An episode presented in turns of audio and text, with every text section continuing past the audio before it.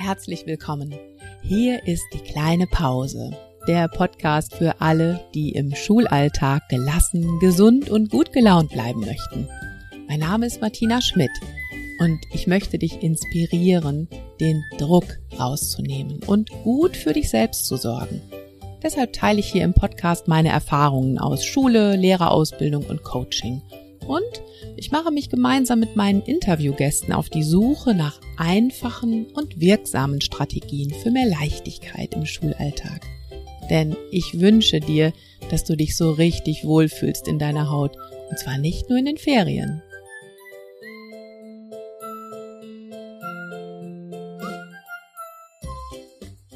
Ja, hallo und herzlich willkommen. Ich freue mich, dass du heute dabei bist und zuhörst. Und ich möchte gleich mit dir in die Folge einsteigen. Es wird eine sehr persönliche Folge heute. Ich werde nämlich erzählen von meinem Burnout und was mich dazu gebracht hat, dieses Thema nochmal aufzugreifen und auch hier im Podcast ausführlich darüber zu sprechen. Das ist tatsächlich die letzte Podcast-Folge. Das Interview mit Dr. Michael Meergard. Ähm, ja, dieses Interview hat eine ganze Menge bei mir in Bewegung gebracht und hat lange nachgewirkt und auch bei vielen von euch ist da ganz schön vieles in Bewegung gekommen, habe ich festgestellt. Im letzten Podcast habe ich nämlich mit Michael Meergard ein Interview geführt, wo es darum ging, was uns Lehrer, Lehrerinnen in Schule eigentlich so sehr belastet, warum der Schulalltag so anstrengend ist. Und ja, er hat da vor allem über das Thema Crowding gesprochen also diese totale Reizüberflutung, die wir jeden Tag erleben, dieses zu viel an Begegnungen, an Interaktion, an Geräuschen, an visuellen Eindrücken, an Aufgaben. Und das gleichzeitig kombiniert mit null Rückzugsmöglichkeiten, dem allen also pausenlos ausgesetzt sein. Was wir auch angesprochen haben, ist dieser Aspekt von ja, High Demand, Low Resource, wie es so schön heißt, nämlich wir haben unheimlich hohe Verantwortung in Schule als Lehrerinnen und Lehrer und gleichzeitig haben wir unheimlich wenig Handlungsspielräume oder äh, Handlungsspielraum oder auch schlicht und einfach unheimlich wenig Zeit, um all das abzuarbeiten, was uns aufgetragen wird. Ja, und der Michael Meergart sagte dann im Interview, er hat wirklich festgestellt, dass all diese Erfahrungen, also dieses Crowding, die Reizüberflutung, kombiniert mit wenig Handlungsspielraum, äh, keine Rückzugsmöglichkeiten, das alles führt dazu, dass wir Lehrkräfte unsere Selbstwahrnehmung abschalten, dass wir nichts mehr fühlen, um zu funktionieren in unserem Schulalltag, um zu funktionieren trotz allem. Und das fand ich schon eine ziemlich erschreckende Erkenntnis. Ich habe nämlich tatsächlich gemerkt, ja, das stimmt. Und dazu werde ich auch nachher noch ein bisschen mehr erzählen, wie das bei mir war. Erstmal möchte ich aber ein paar Reaktionen auf den Podcast vorlesen. Viele, äh, viele Menschen haben mir nämlich geschrieben per Mail, über Instagram und auch über Facebook und haben gesagt, wie das auf sie gewirkt hat und wie sie das mit ihren Erfahrungen verknüpfen. Und ich lese euch einfach mal ein paar Zitate vor. Vielen, vielen Dank übrigens, dass ihr so im Austausch mit mir seid. Da freue ich mich immer sehr drüber, von euch zu hören. Ja, ein Kommentar war zum Beispiel, alles, was ich seit Jahren wahrnehme, wurde auf den Punkt gebracht. Ich halte oft den Lärm im Schulgebäude, in den Klassen und im Lehrerzimmer nicht aus. Der Wunsch nach einem Ruheraum wurde nicht erfüllt. Der kontinuierliche Stress erschöpft mich so sehr, dass mittags mein Akku leer ist. Und ich schütze mich, indem ich meine Emotionalität ablege. Es müsste dringend mehr für die Lehrergesundheit getan werden. Und dann schreibt jemand, ich kannte den Ausdruck Crowding nicht, aber er bezeichnet genau das, was mir schon vor, aber vor allem seit dem Lockdown aufgefallen ist. Ich hatte trotz vieler Telekonferenzen und der Erstellung von Lernmaterialien und so weiter wesentlich mehr Ruhe. Die Schulgebäude sind oldschool, was den Social Stress geradezu als Gegenwehr hervorruft. Man hockt und stolpert in Gängen, Klassenzimmern, Lehrerzimmer und Pausenhof gezwungenermaßen auf bzw. übereinander. Nicht mal in der Pause ist Rückzug möglich. Weder für Lehrerinnen und Lehrer noch für Schülerinnen und Schüler. Zum Stundenwechsel wandert fast die ganze Schule wieder lärmend durchs Haus. Dann schreibt jemand, Oh ja, den Begriff Crowding höre ich in diesem Zusammenhang zum ersten Mal, aber das Phänomen kommt mir sehr bekannt vor. Nicht nur in der Schule, sondern anschließend zu Hause mit, mit den vier eigenen Kindern. Ich bin stets umgeben von Menschen mit vielen Bedürfnissen. Ich bin mittlerweile überzeugt, dass solche Aspekte unbedingt in die Lehrerausbildung gehören. Darauf ist man in der Praxis absolut nicht vorbereitet. Ja, und dann schreibt noch jemand, ich habe den Podcast gehört, den Artikel und noch einen weiteren von Michael Mergard gelesen und ich fühle mich sehr gesehen. Hab mir einiges aufgeschrieben, was ich mit in den Schulalltag nehmen will. Allerdings bin ich auch verzagt, da es einfach am System Schule liegt, dass es trotz Strategien zur Stressbewältigung unter Umständen nicht ertragbarer wird. Ja, soweit die Zitate aus euren Kommentaren. Ähm, falls du den Podcast letzte Woche oder vor zwei Wochen war der schon, falls du den nicht gehört hast, kein Problem. Du kannst die Podcast-Folge trotzdem weiterhören und wirst äh, äh, trotzdem alles verstehen, was ich hier erzähle.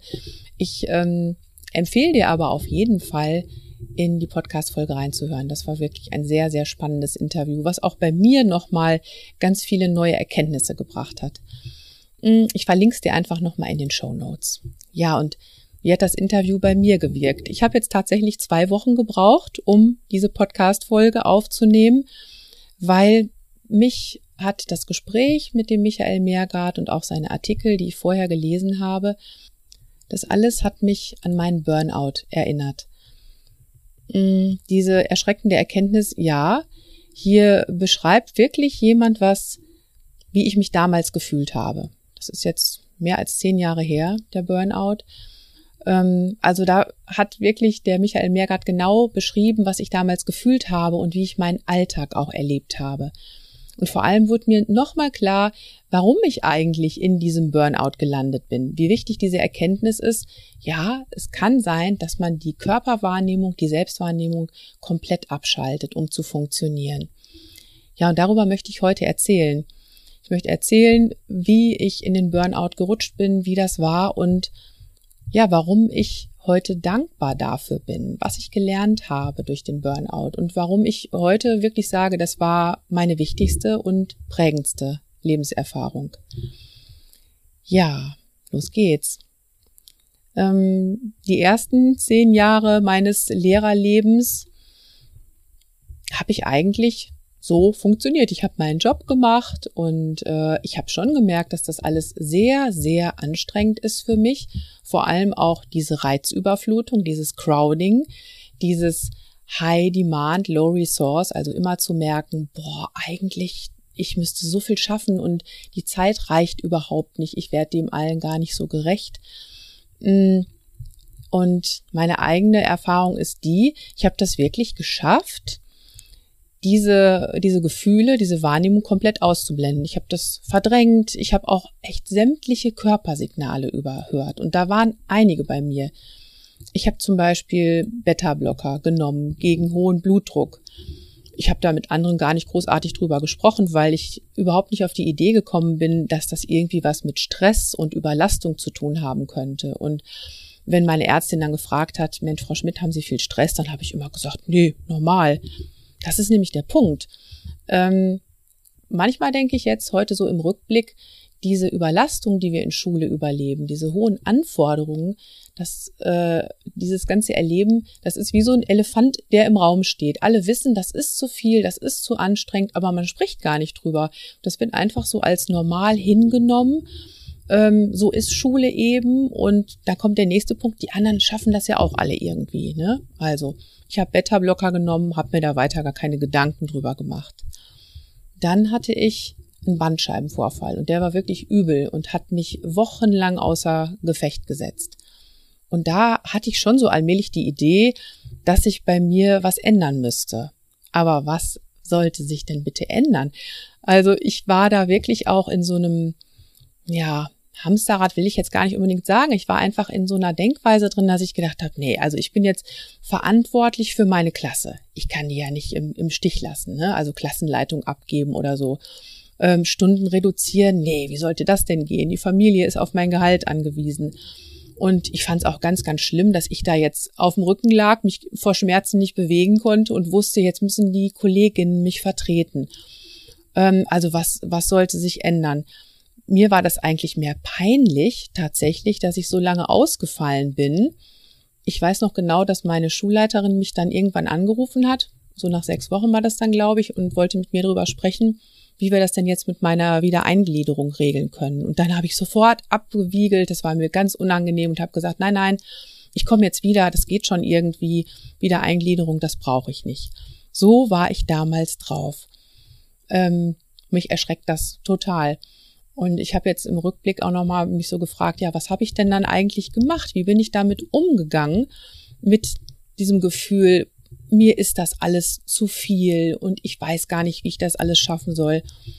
Hm, ich habe mir vor allem selbst Vorwürfe gemacht. Ich habe mir immer wieder gesagt, wie kann das sein, dass alle anderen das ja scheinbar schaffen, dass das für alle anderen kein Problem ist. Es muss an mir liegen. Ich bin irgendwie nicht belastbar genug. Ja, ich bin nicht belastbar genug und das muss ich auf jeden Fall ändern. Mm. Ganz wichtig war für mich auch, dass ich auf gar keinen Fall mit anderen darüber spreche, weil dieses Defizit, was ich da bei mir wahrgenommen habe, dieser große Mangel, ich bin nicht belastbar, das wollte ich auf gar keinen Fall anderen gegenüber eingestehen.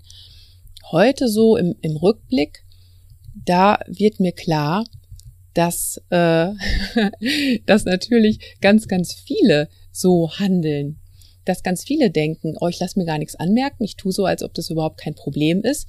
Und das verstärkt ja noch diesen Druck im Außen, dieses Gefühl, ich muss das irgendwie hinkriegen, die anderen schaffen es auch. Keiner lässt sich was anmerken. Ja, also die Selbstvorwürfe waren das eine. Mm, und dann eben diese Tendenz, ja, ich muss jetzt an mir arbeiten, ich muss mich selbst optimieren, ich muss an meinem Zeitmanagement arbeiten, damit ich auch wirklich das schaffe, diese ganzen Aufgaben in meinen Tag zu stopfen. Ähm, ich muss Kommunikationstraining machen, ne, damit ich irgendwie noch, noch fitter werde in Elterngesprächen und mich da dann besser abgrenzen kann. Das ist ganz wichtig.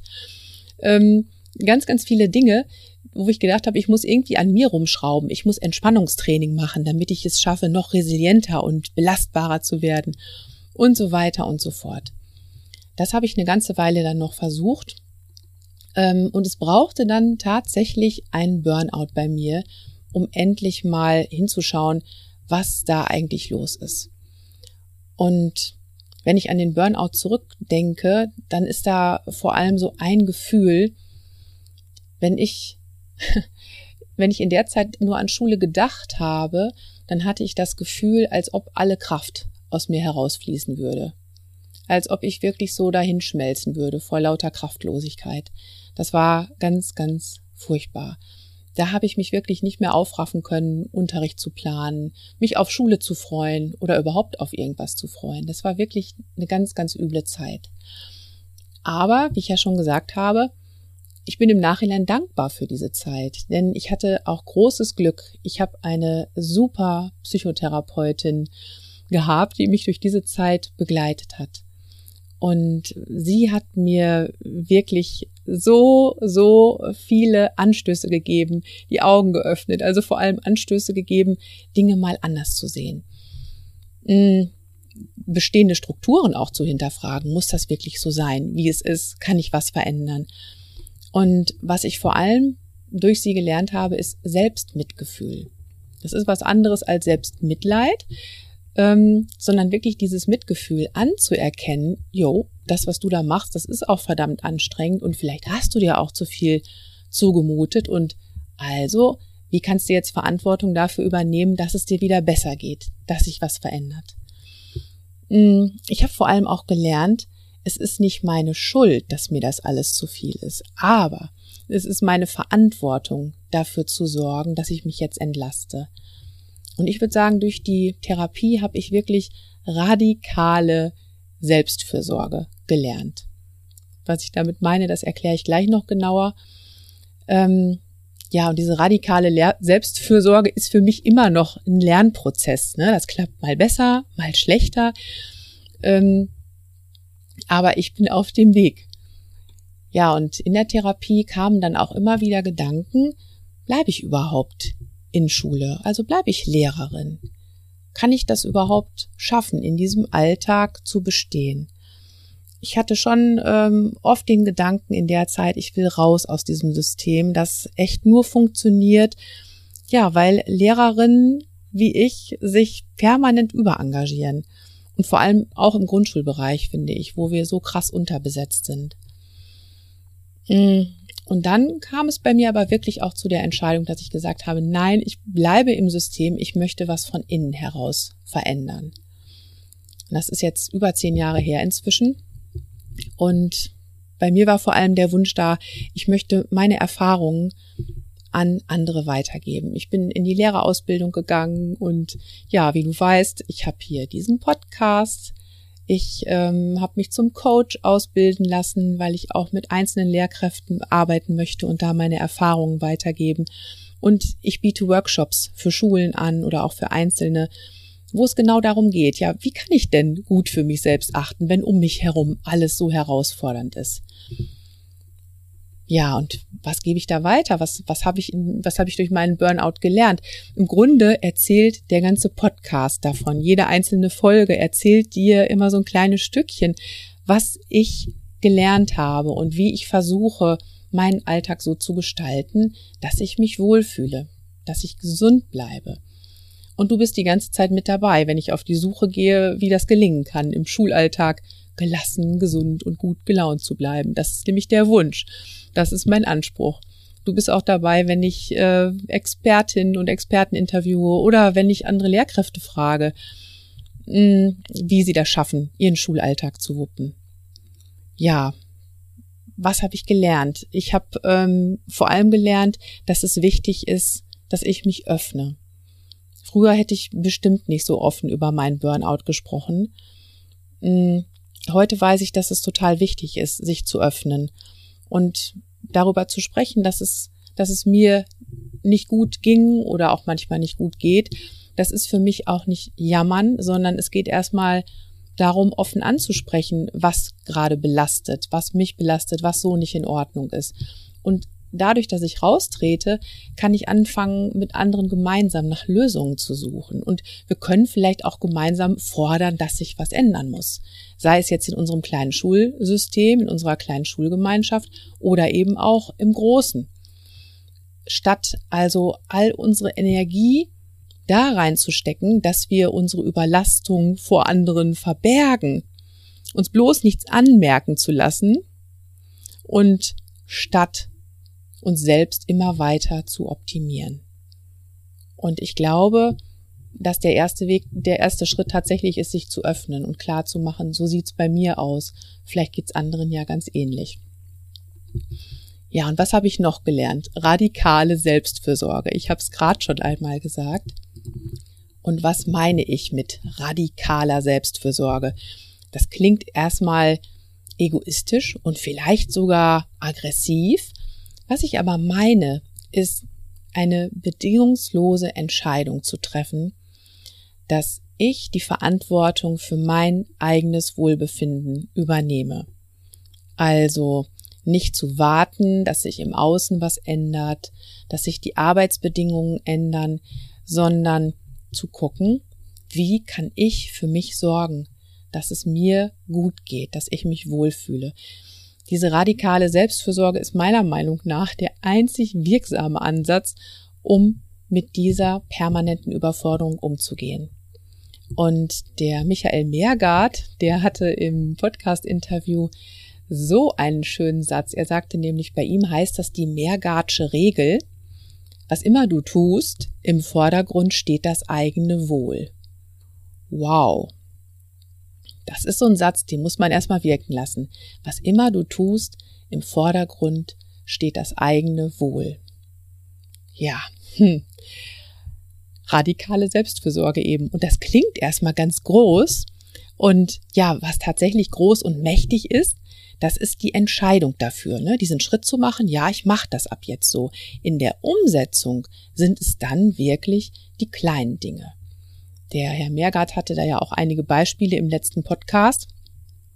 Und ich möchte da noch genauer darauf eingehen, wie das gehen kann, weil ich habe für mich nämlich festgestellt, es sind tatsächlich die kleinen Dinge, die ich in meinem Alltag verändere, die kleinen Pausen zum Beispiel, ihr kennt ja mein Lieblingsthema, ähm, die kleinen Pausen, die ich mir erlaube, die ich fest einplane in meinen Tag und ähm, die mir immer wieder zeigen, ja, ich tue was für mich, ja, es tut mir gut, ja, ich bringe mich zurück in mein Gleichgewicht, immer und immer wieder, konsequent, egal was drumherum ist.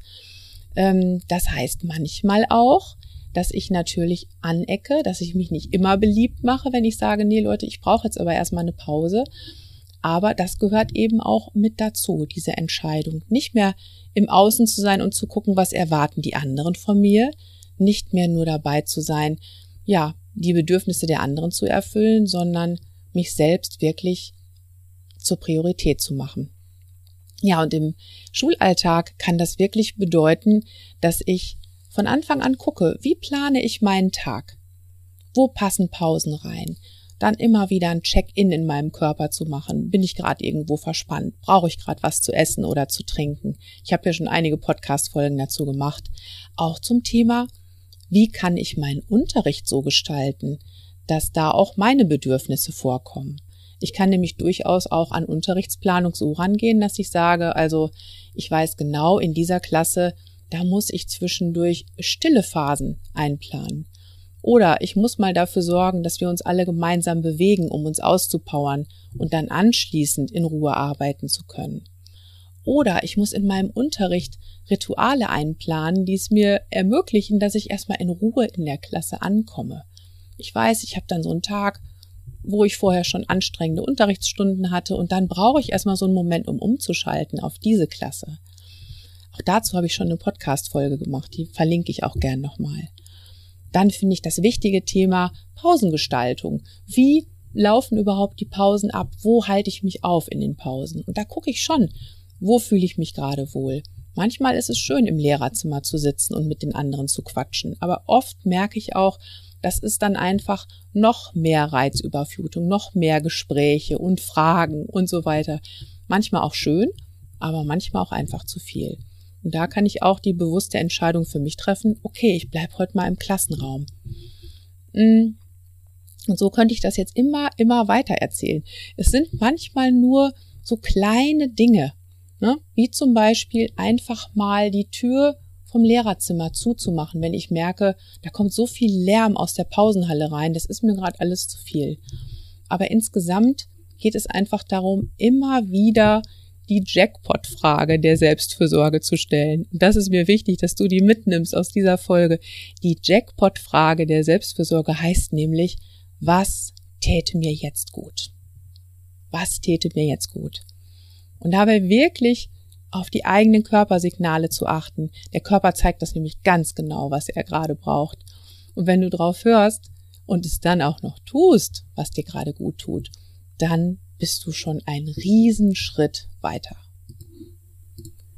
Ja, und wie gesagt, das alles klappt auch bei mir mal besser, mal schlechter, aber insgesamt geht's mir heute so viel besser.